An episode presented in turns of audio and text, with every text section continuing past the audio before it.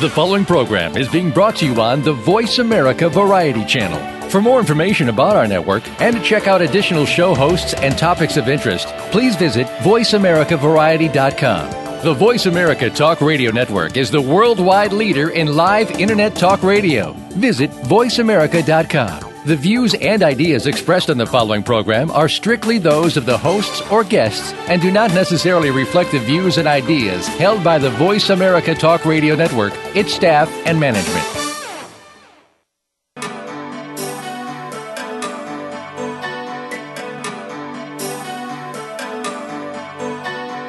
Welcome to Dr. Carol's Couch with your host, Dr. Carol Lieberman. All comments, views, and opinions are solely those of Dr. Lieberman, her guests, and callers.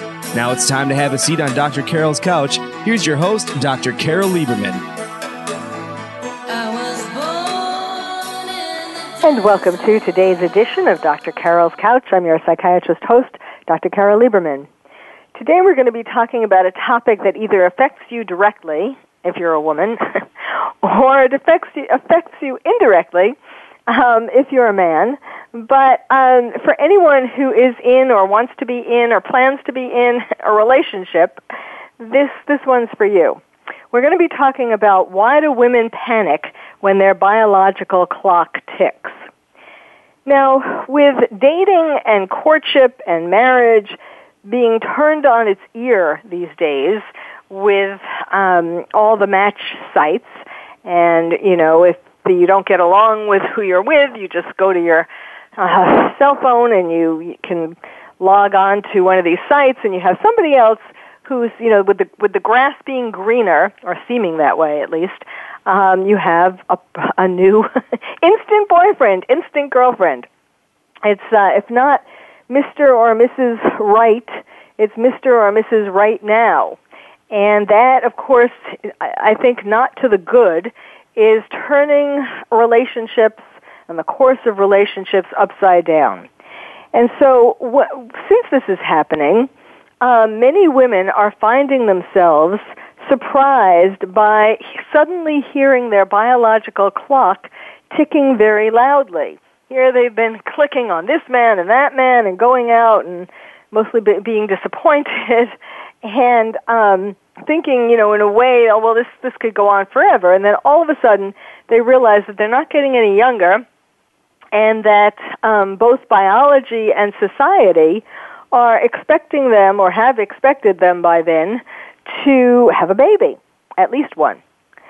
Now, uh, my guest today, Melanie Holmes, has written a book that has won an award um, in 2014. It won the Global Media Award, and it's called The Female Assumption, A Mother's Story, Freeing Women from the View that Motherhood is a Mandate. So, of course, you know, so many other issues uh, nowadays, not only is it a matter of do you want to have a child? Have you waited too long and biologically it's not possible to have a child or perhaps socially you haven't found uh, the person you'd like to build a nest with? Um, a lot of times also these days women are putting their career first, so that's even if they're in, even if they're married, that's often a reason why uh, they wait and, and then suddenly find find them find it themselves having waited too long because um, because fertility decreases after a certain age. So there are all of these different issues, and um, the question is, do you does a woman, does a couple really need to have a baby in order to be fulfilled? And particularly, does a woman need to have a baby to be fulfilled? Because that's from the time that she plays with dolls, that's what's expected of her. So, um, when as you listen to today's show, you can um, think about whether the ticking clock means that you need to overcome your fear of intimacy and find a good man to settle down with and build a nest with, or whether it means that the time has come to find another path. So, Melanie, welcome to the show. Well, thank you. Thank you, Dr. Carol. I appreciate your introduction. And I, um, I, I really appreciate the, bringing this topic into your show today. It's, it's, there's a lot of women writing about it on blogs, newspaper articles, books, and so from a mother's perspective, I felt like I had something that was worthy of adding to the discussion. Well, now, before we start talking about um, your findings and your research and your feelings and your experiences and all of that, let's. I, I want to first say that you are a mother. I want to tell my listeners that um, you know at first it might seem strange that a book about freeing women from motherhood comes from a mother of three. So let's start back with um, your growing up and the values that you learned while you were growing up and how that's changed over the years. Sure. So I I grew up in excuse me. Uh, I grew up in the the came of age in the 70s um, in a small town, and the role models that I saw all around me were women who were married with kids, and I, I remember.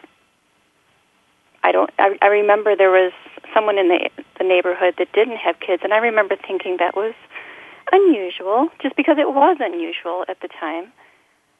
So it might have been uh, an aspect of small town America. I don't know if I if I'd grown up in an urban area, if I would have seen more uh, examples or more role models of women without children. But it is something that's that's carrying forward decade after decade. So I don't think it's just something that coming of age in the 70s and I know this because I, I interviewed one woman who is, you know, quite a bit younger than me, and she hadn't considered that motherhood was not, should not be on the table for her until she had a, met a teacher who became a mentor in, in college, and that teacher did not have kids. And it was just this, this kind of dawning on her that, oh, you mean I don't have to do that? So, mm-hmm.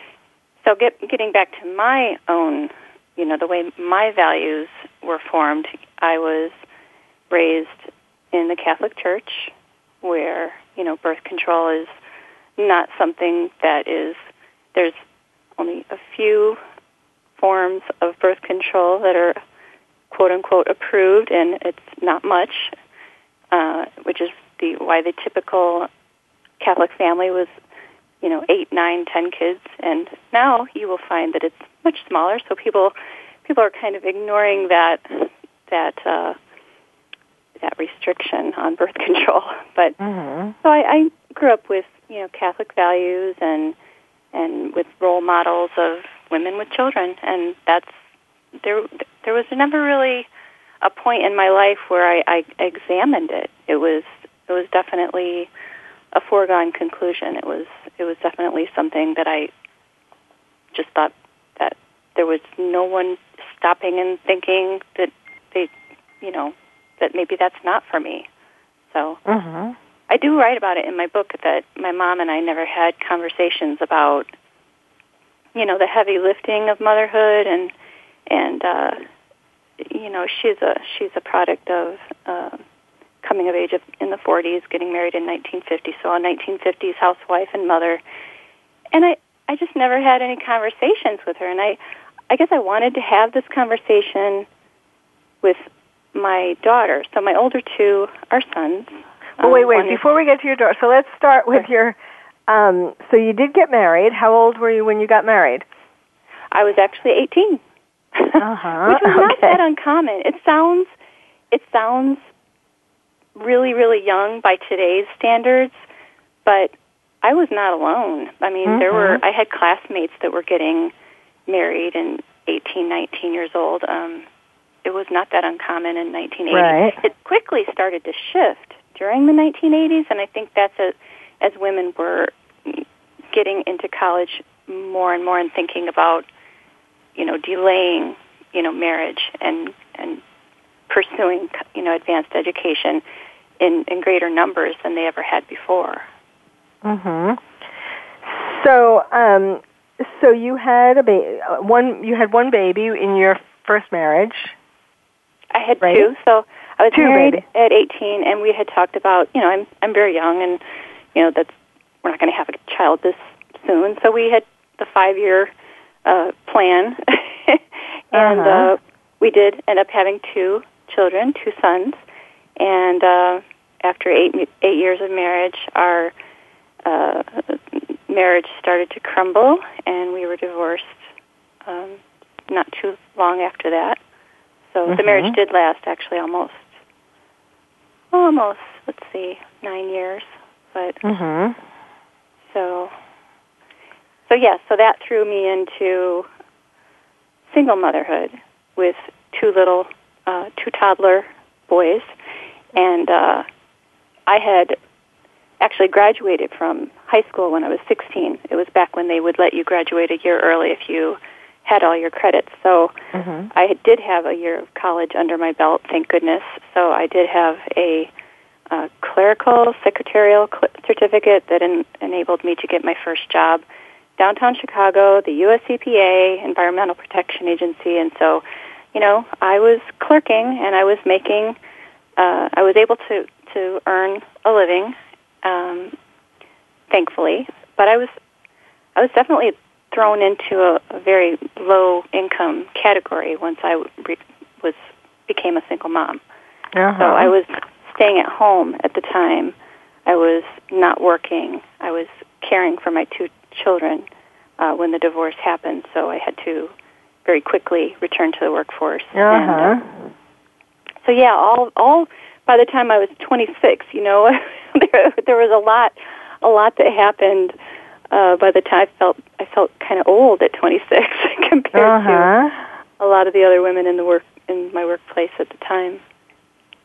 Okay, and then then you how old were you when you got remarried? So I remarried. Um, I met and remarried my husband three years later. My husband now of 20 plus years, and I was 29 when we when I, almost 30. I like to say 29, but I was Uh-huh. a couple couple few months before my 30th birthday. And uh, we we had decided we were not going to have a child, and and really I I, I chalk this up to the exhaustion that I had come through, you know, that period of time where it was just overwhelming, um, caring for very, you know, very active toddlers, um, and, And your husband holding your a full time job, and your your ex-husband wasn't helping very much. well, I mean, he was in the picture, and he Uh-huh. was he wanted he he picked them up every other weekend and once during the week um, for a couple of hours, and um, you know, there's that eighty twenty where I was doing Mhm. the eighty percent and he Mhm. was doing the twenty, and eighty percent is is a lot when you're on your own with two little boys. Yeah. So Yes. you know, yes. on top of a full time job. So Yes. you know, and then just trying to have a, a life, you know, outside of that with friends and and then starting to, you know, I, I definitely met my my second husband sooner than I expected. I think I Uh-huh. I think I expected to to uh, that to happen a little bit later, but there it was. Fell in love. okay, and now so he apparently had a daughter. No, no. So what happened was um, when he and I met, I told him, you know, there's just no way I'm ever going to have the energy to have another child. I mean, I I felt like I'd come through, you know, I felt felt a little like I had PTSD. I mean, it was I was shell shocked. You know, it was my Uh-huh. life had been turned upside down, and I was exhausted. And so I told him, I don't think I'm ever going to be able to do that. And he married me knowing that. So okay. he accepted that he would never have a biological child of his own, Okay. you know, because he loved me. And so that's where Uh-huh. it gets into that. Um, there's a term, childless by circumstance. If we had never changed our mind, which we did, because we do have a daughter, um, if if we had never changed our mind, he would be childless by circumstance. So that's where you Uh-huh. get into some of these these terms. There's so many terms that you can use for Mhm. for the uh, experience of not having children, and some people feel very strongly about one term versus the other. But yes, so time went by, years went by, in our marriage, and I was able to reduce my work hours at my job to just a couple of days a week. And I looked at him, you know, he and I looked at each other and said, you know, because we we would have the conversation now and again. It would come up, and I felt bad. There was part of me that felt bad because I felt like this was something, you know, that I wanted us to have together. And um, when I was able to reallocate energy to mother, to mother a third child, we d- did, did make the decision to have a child together. And okay. she's daughter. She's our daughter. So okay.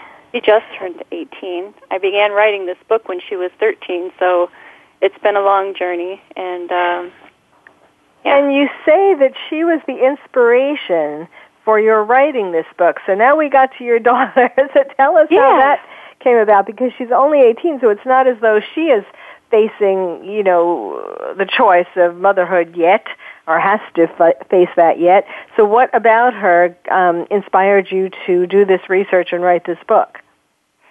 Well, when you say that she hasn't reached the point where she would have to consider this topic, if we keep in mind the statistics of pregnancy, that 82% of pregnancies among teens are unexpected or unplanned pregnancies. So, yeah, it's it's. I wanted her to have. I wanted to have conversations with her at a young enough age where she could think very carefully about her choices in her teen years when she was forming her ideas. So, as you were asking me, you know, how did I form my values? Mm-hmm. It was what I grew up with, and and a lack of conversations about alternatives.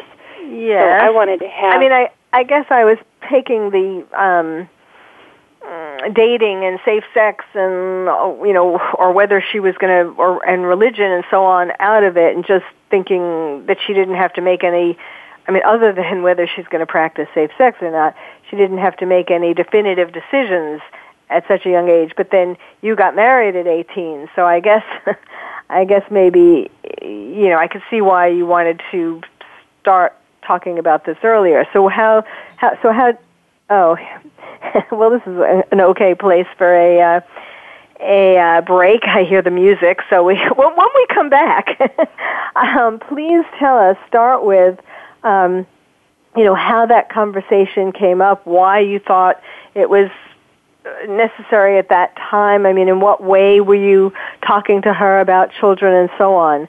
Um, sure. My guest is Melanie Holmes.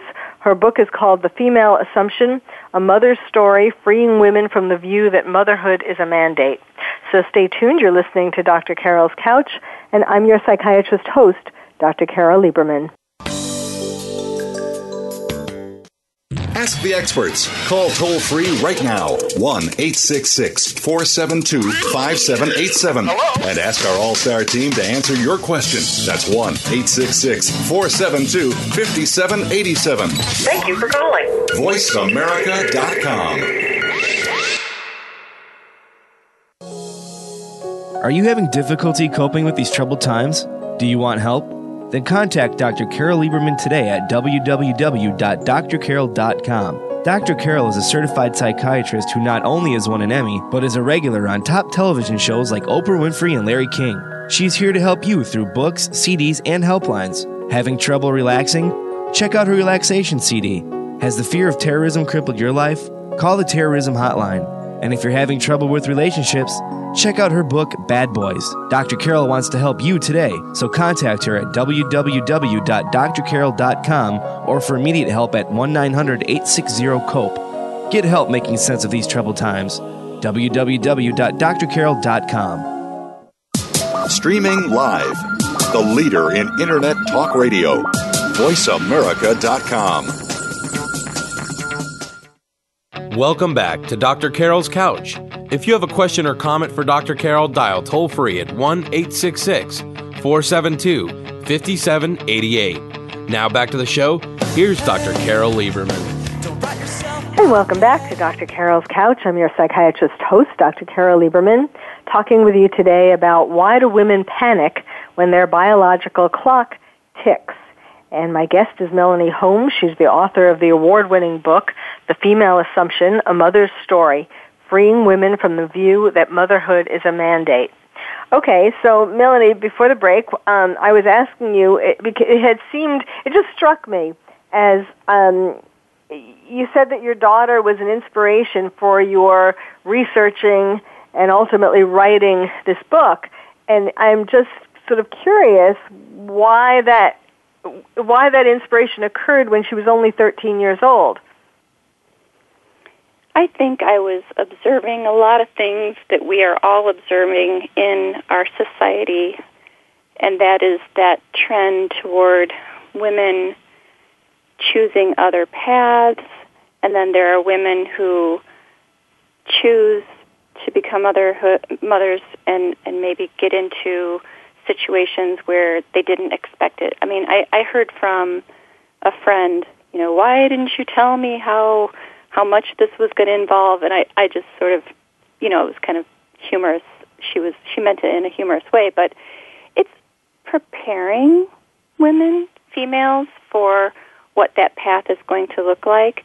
Myself, I didn't have those conversations with my own mom, and I think mm-hmm. I wanted to have conversations with my daughter about women's lives, women's history, the doors that are open or ajar for them, and uh-huh. so that she would, and double standards and you know safe sex and uh, you know all of that. I mean, my book is is takes into account women with children and women without. So not every woman panics when her biological clock, just to be clear, not every woman panics when her biological clock is winding down. So definitely some do, and and definitely some don't. So I, I always wanted to impart to my daughter the many paths that are open to females, but I didn't quite know how because, you know, when you talk to your children, a lot of time it sounds like wah wah wah, you know. So mm-hmm. I really, it's such a big topic, and I would and and it's also a scary topic for a mother to have with her child to say, well, you know, you don't have to be a mother, right? I mean, to say that to your daughter, it you wonder how she's going to hear it and how she's going to perceive it. Is there going, and that was one of the reasons, the biggest reasons that I I was scared to write the book was that anyone, but mostly my three kids, would have any inclination of regret for me because there's no regret whatsoever. Uh-huh. So without giving any kind of inkling of regret, I wanted to to impart to her that there are many paths open to females. Okay, so doors are open or ajar for them, and for her, I wanted her to not bulldoze into a decision based purely on her biological clock or what everyone else seems to be doing. I wanted her to know that being a woman, a person, is a journey that is unique in many ways. Even as we share many aspects of the human journey, we we all have our own values and goals and experiences mm-hmm. and so much that you know is under the surface that that others cannot see. So, so you so you interviewed actually, you interviewed 200 women about their how, how did you go about that? Interviewing and polling is is what I did. So uh-huh. uh, live live interviews, phone interviews. Uh, the polling was you know via via email. Um, so that was talking with. I wanted to talk with live with women without children and those interviews, most of them lasted at least an hour, sometimes longer, because there was so much that these women wanted to, to say.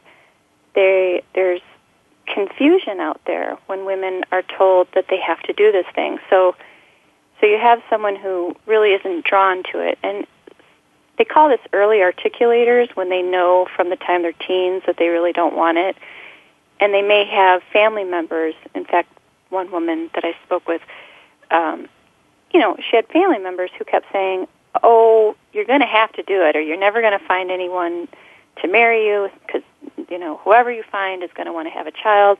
So there was a lot of badgering, I guess you'd say, and her mother took her aside because she was depressed. She was feeling depressed about it because she she knew that she didn't want it, and her mother took her aside and said, "Look, you do whatever feels best for you." And that's where it gets into the mandate of the title of my book is that when we make room for the future selves of our children, we are giving it's a way of giving permission to to explore what's important to them. So there are many, many reasons why people, you know, women and men, don't pursue parenthood.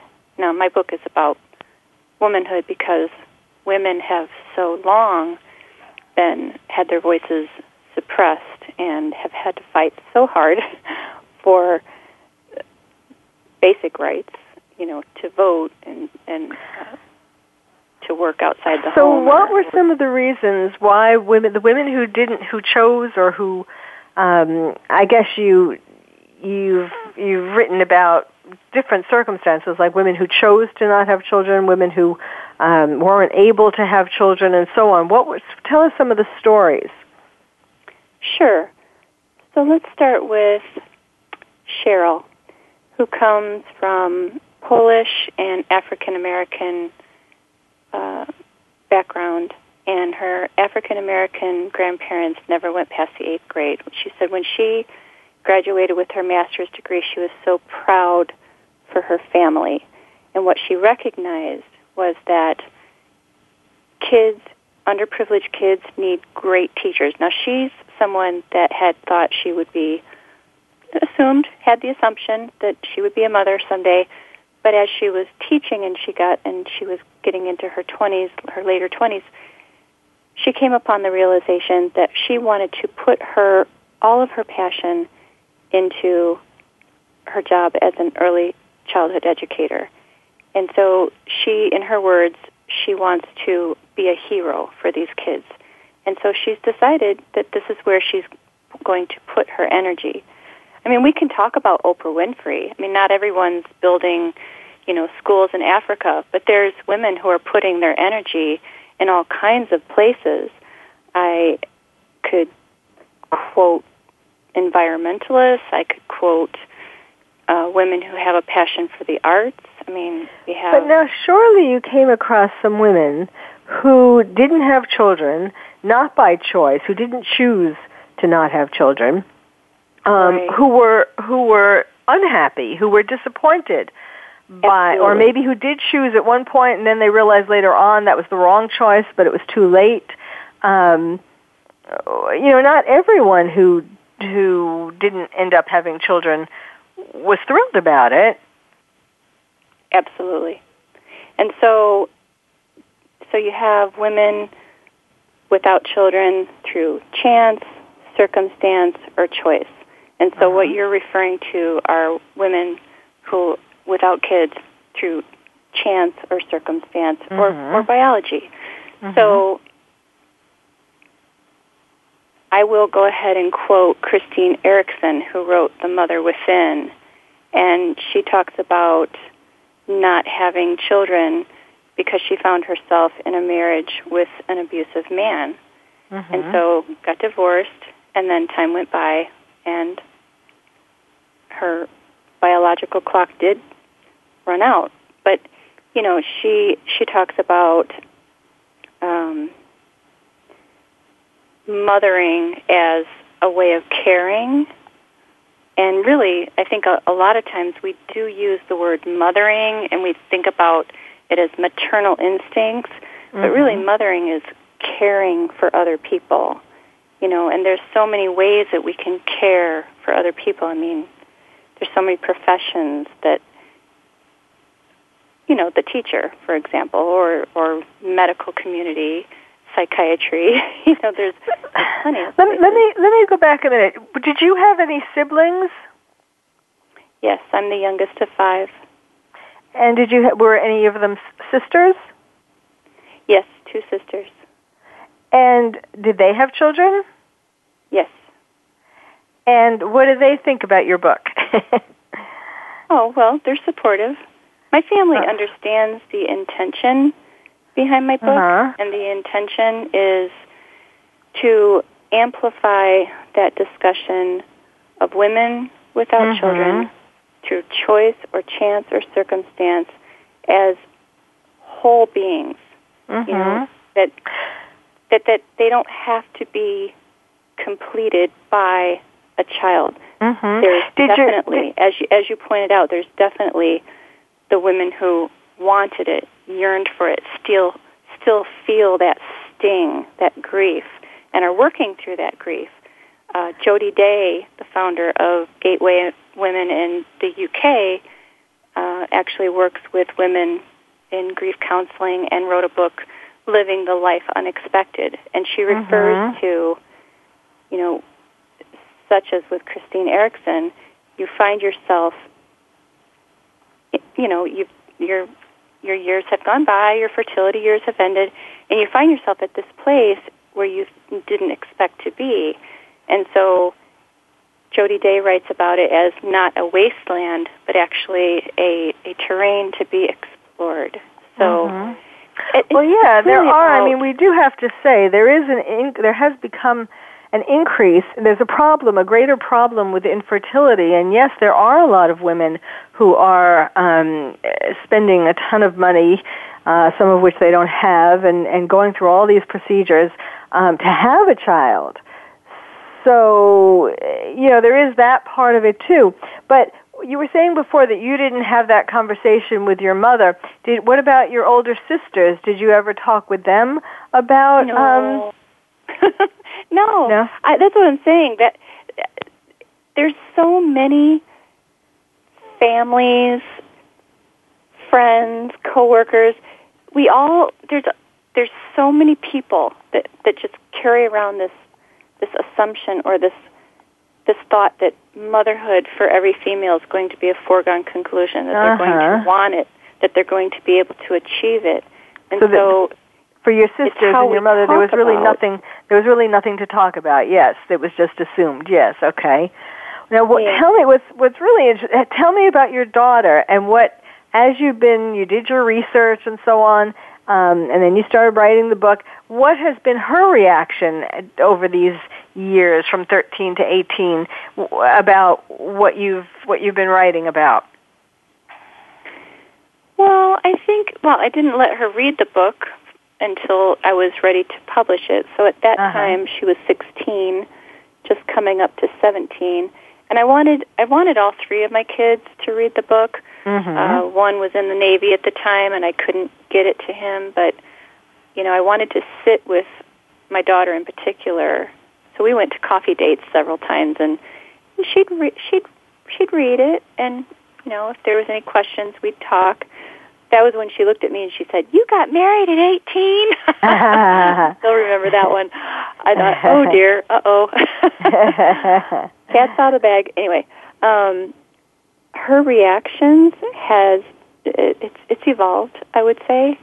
I mean, I think it was understanding the intention. All three of my kids, I wanted to make sure that they understood the intention, that it was a a way of ex- of diversity of thought and acceptance of women's lives in all its different forms, in all their different journeys and paths, and and thinking about the way that we talk about women's lives. So that is something that I like to debunk is some of those things that we women who with kids will say with love and emotion in their hearts and their voices they say I never knew love until I had a child or my life was meaningless until I had a child. Mm-hmm. And so when we say those things we have to be careful who's listening.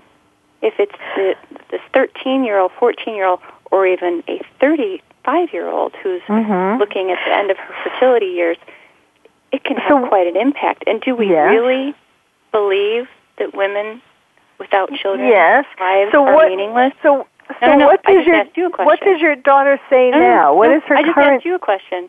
Do Wait, we wait, wait. really believe that women's lives wh- who don't have kids are meaningless. Do I believe that? Yeah. Well, um, I'm not going to say that they're meaningless, but I will say, uh, and certainly, of course, for women who have certain biological, um, you know, reasons why they're not fertile, or um, you know, there can be um, situational uh, things for why, you know, like you mentioned, the woman whose husband was abusive. But on the whole, um, it certainly does add a um, a whole dimension to a woman's life to have a child. I'm not going to say that a woman isn't able to love unless or until she has a child, but um, but it is sad for those women. I I believe it is very sad for those women who, by circumstance or by chance or by biology or whatever, um, aren't able to. And a lot of times, I mean, as a psychiatrist um, a lot of times when a woman says that, um, that's a red flag, quite frankly, and I need to look into um, what is making this woman say that. Did, was she abused by her father? Did she have other early experiences with men that that scared her? Um, did she have a bad relationship with her own mother? That's that's a big one. Um, you know, you mean the women who say they're sad because they can't have a child? No, women who women who say that they don't want to have a child. Oftentimes, the problem, you know, they ha- they have had a problem with their mother. They have had a relationship with their mother that wasn't very satisfying, and and the whole or their mother wasn't a good mother. And, um, and this is the where whole con- women have been writing books, tons and tons of books, because they're tired of being thought of as dysfunctional. Now, we all have things in our past ha- that happen. I knew we weren't going to agree on problematic, this. we might as well let it out right now. Yes. or not mothers. But you know, there are plenty of women, and this is why they're writing these books to say, "Look, I'm tired of being thought of as dysfunctional." I, there's women who have passions, whether it's Jennifer Aniston with her passion for acting, or Katharine Hepburn, or or Oprah Winfrey with her passion for what she's doing. Do you think when we describing someone as in, such but as Oprah Winfrey as dysfunctional is unfair. So no, wait, I can see wait. where you're coming from. Wait, you're asking wait. the question. Hello? but we're asking Wait. why. Can you hear why me? don't you don't- want to instead of why do? Can Can you hear me? Yeah. I, I'm trying to get a word in edgewise here. Um, Oprah Winfrey, a wonderful woman. I've been on her show many times. Um, she uh, did have a. There is a reason why she didn't end up having children, which was that she was impregnated. She was raped at a young Yes. age. I do know And um, that's the kind of thing, that's an example of the kind of thing that many women who choose, so to speak, um, to not have children have in their background. There is some kind of a, um, a bad experience. Some, as I was saying, like either being sexually abused by some man or having a, a bad relationship with their mother, a cold relationship with their mother, a mother who wasn't a good mother. There is something in their background. Um, Jennifer Aniston, I think that the the main issue with her was that um, you know, the being betrayed by Brad Pitt and that whole thing that I think if she would have stayed married to Brad Pitt and uh, Angelina Jolie hadn't stolen him away, that they might well have had children. Chance it is likely that they would have had children. So that's what I'm trying to say. That it's not just that people wake up or as a child think to themselves, um, "I'm going to," and if they do, you know, you have to at least look into their background to see whether there's something that's gotten the, in the way of their um, making them, guiding them towards that choice. And so, if a woman feels that it's problematic that she doesn't have a child, I suppose she might seek some counseling. But so oftentimes, people will ask, "Why? Why doesn't? Why don't you have a child?" When it's really no one's. You know, it becomes a, a topic of conversation at the dinner table or at the the restaurant or in Right. in, in, in the workplace. So Yes. it's not always yes, something that very, a woman that can wants be very to necessarily that can be very about. embarrassing. Yes. Well, we need to take another break. Um, we're talking today about women panicking when their biological clock is ticking. Um, uh, Melanie Holmes, my guest. However, is uh, it, it, she's the author of the book The Female Assumption: A Mother's Story, freeing women from the view that motherhood is a mandate. And as she was mentioning earlier, not uh, she doesn't believe that all women panic when their biological clock ticks. So we'll have more of this. Obviously, Melanie and I don't agree on a lot of these things, so we'll have more of this when we come back. You're listening to Dr. Carol's Couch, and I'm your psychiatrist host, Dr. Carol Lieberman.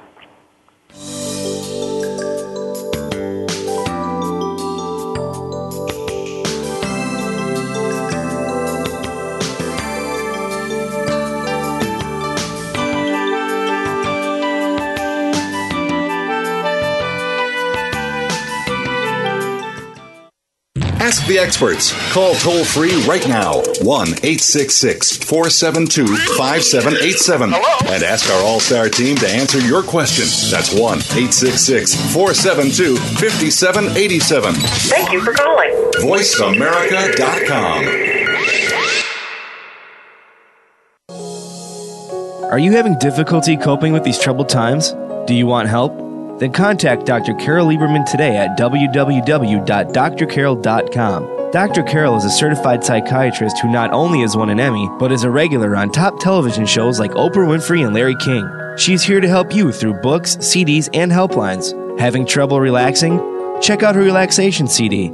Has the fear of terrorism crippled your life? Call the terrorism hotline. And if you're having trouble with relationships, check out her book, Bad Boys. Dr. Carol wants to help you today, so contact her at www.drcarol.com or for immediate help at 1 900 860 COPE. Get help making sense of these troubled times. www.drcarol.com. The Internet's number one talk station. Number one talk station. VoiceAmerica.com. Welcome back to Dr. Carol's Couch. If you have a question or comment for Dr. Carol, dial toll free at 1 866 472 5788. Now back to the show. Here's Dr. Carol Lieberman. Welcome back to Dr. Carol's Couch. If you have a question or comment for Dr. Carol, dial toll free at 1 866 472 5788. Now back to the show. Here's Dr. Carol Lieberman. And welcome back to Dr. Carol's Couch. I'm your psychiatrist host, Dr. Carol Lieberman, with my guest, Melanie Holmes, and her award winning book, The Female Assumption A Mother's Story Freeing Women from the View That Motherhood is a Mandate.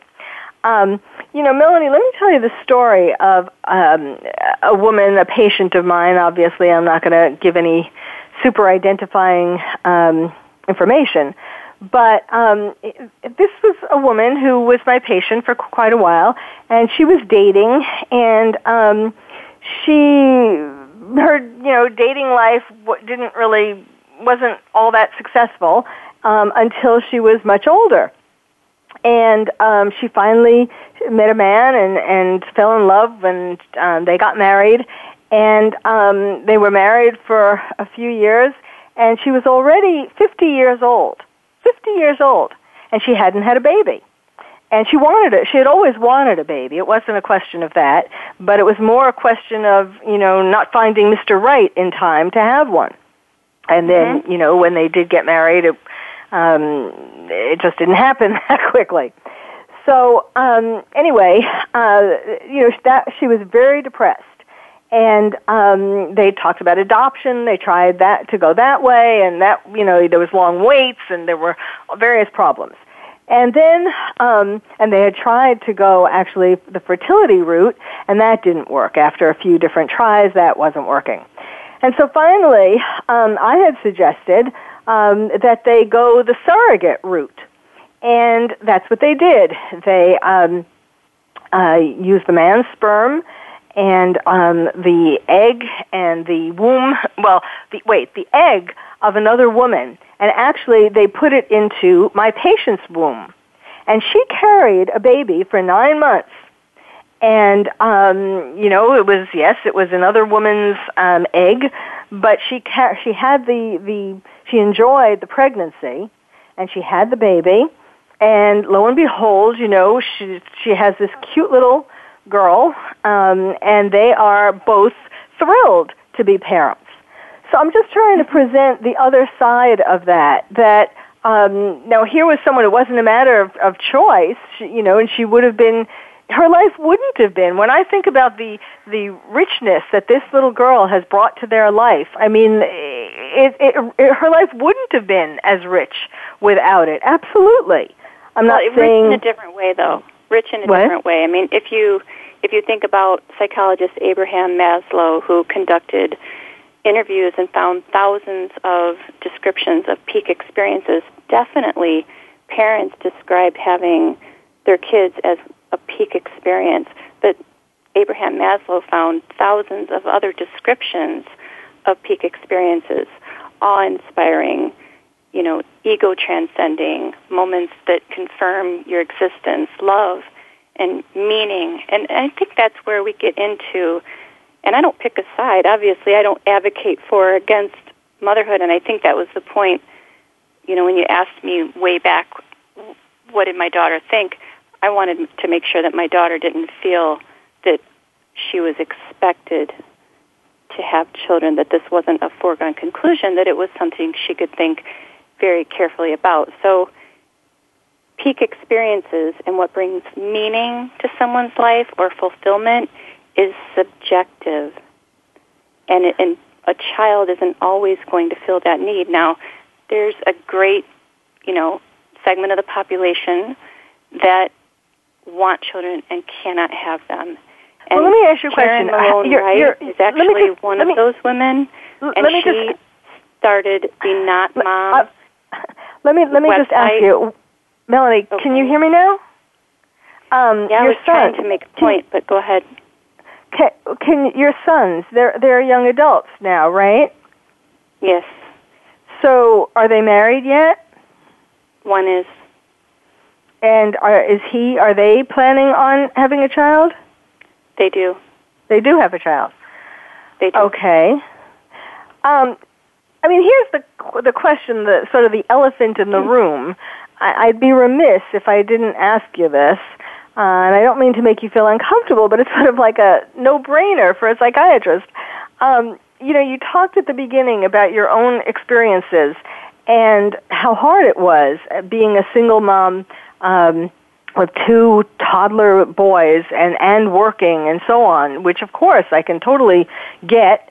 Um, but do you think consciously or unconsciously that, and to the point where you weren't going to have a child with your second husband, um, but then you did. But um, do you think maybe those early experiences that were so hard, and you talked about being so exhausted and all that, do you think maybe that is what is at least part of the motivation for you writing a book, um, letting women off the hook or helping women to find other paths um, so that they don't have to go through that kind of a hard time like you did?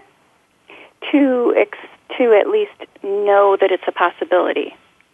That that Okay. is definitely part. Of, that is definitely the motivation is to share my experiences. I mean, I think that's why writers write what they write because they have a message. And my message was, yes, we talk about motherhood in in very wonderful ways, and we have Mother's Day, and we love our mothers, and we revere our mothers. But I just wanted to share my experience because my experience is is not you know is not unique it, it is definitely something Mhm. that other women have shared my my same uh, path where they they have expected motherhood to look a certain way and it doesn't always turn out to be the primrose path to you know happiness i think Mhm. that's part of the message Okay. I didn't choose a side when I wrote this book. This book was very definitely about bringing women together. And if I can get back to the what Karen Malone Wright was is doing with the Not Mom group, she's Mhm. bringing women who, without children through circumstance, chance, or choice together for this. They had the first um, Not Mom summit last October. Women came from China, Canada, um, Iceland, and all over the United States, the United Kingdom, uh, to talk to come together about commonalities that they have and to kind of bridge that gap and that's where I think my intention, my definitely my intention is to bring women together so that we can. There's always two camps on any topic. Have you noticed that? There's there's mothers, there's, and then there's mothers who are working out of the home, and mothers who are staying at home with their kids, not work, you know, earning a paycheck. Mm-hmm. Um, and there's those two camps. So there's there's there's a lot of divisiveness among women. Mhm. This was my attempt to say, you know, we are all women, and I hope that we can not think of each other as selfish or shallow or dysfunctional. Just, you know, we we tend as a society to view women through the lens of motherhood, and, Yes, and it I- I can under- be hurtful in some instances. Yes, and there are other ways that you one can that a woman can fulfill that mothering instinct other than having a natural baby. Um, Definitely. You know, I yes, I, I I agree with that. The only reason why I was talking about how you know, there are red flags if a woman is saying, especially the younger she is, um, if a woman is saying that she doesn't want to have a baby, is because is not to like judge her or or you know say you're narcissistic. That's what. Although there are some people who that who fit that, but but it's not to to say that. It's to try to help the person to understand what factors might have gone on in their life that made them feel that way, and if those things can be overcome um, or the woman can see, get insight into what's making her feel that way and kind of realize that, that it's because of these things and really she would like to be a mother, um, then that's very helpful. Well, let me ask you when when you're meeting with women, do you ever ask why do you want to be a mother? Why do you want to be a mother? Yeah, Um, because we're asking why not when they don't Right. want motherhood. Do we ever stop and ask why? Well, you're do you you're right that? that you know there is a tendency to not te- to not ask that as much, except for um, like in instances I do ask when, for example, I think that a woman is wanting to have a baby to try to make a man marry her or keep hold a marriage together or a relationship together. Those kinds of things happen too. Sure. So there's a lot of reasons why people have children, and and maybe they, you know, maybe they can pause for a moment and say and ask themselves why Yes. why are we going down this, this why are we going to embark on this journey so to speak? Yes. so i do know of a woman who one of the women i interviewed i, I called her kathy and she she knew from the time she was a teenager that she wanted to be an entrepreneur. She wanted to own her own business. And she remembers her dad's uh, response.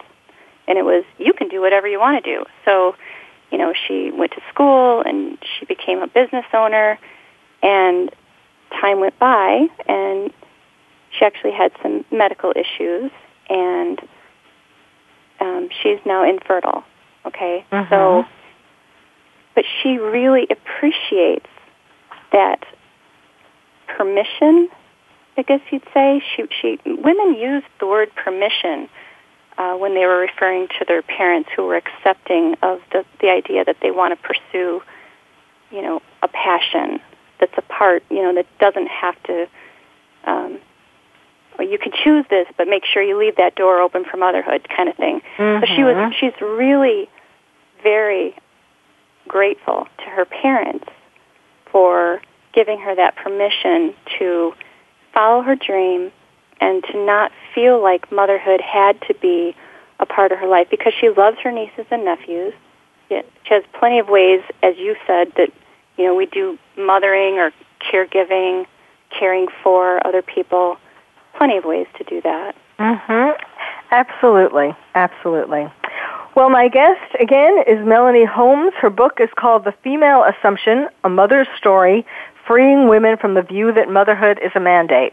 And obviously, you can buy this on Amazon, right? Or from um, Melanie's website. BarnesandNobles.com and yeah, And yes, It's- Barnes. We have to mention Barnes and Noble. Chicago land independent bookstores and libraries.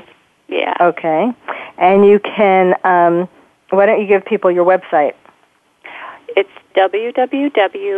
www.melanieholmesauthor.com. And Holmes is H O L M E S. Yes, right. There we go. Yeah, All right. Well, Melanie, name and email assumption, and it'll come up. Okay. Thank you so much for well, um, joining uh, joining me and for sharing your views. And I hope I wasn't too hard on you. And thank you all for listening. You've been listening to Dr. Carol's Couch, and I'm your psychiatrist host, Dr. Carol Lieberman.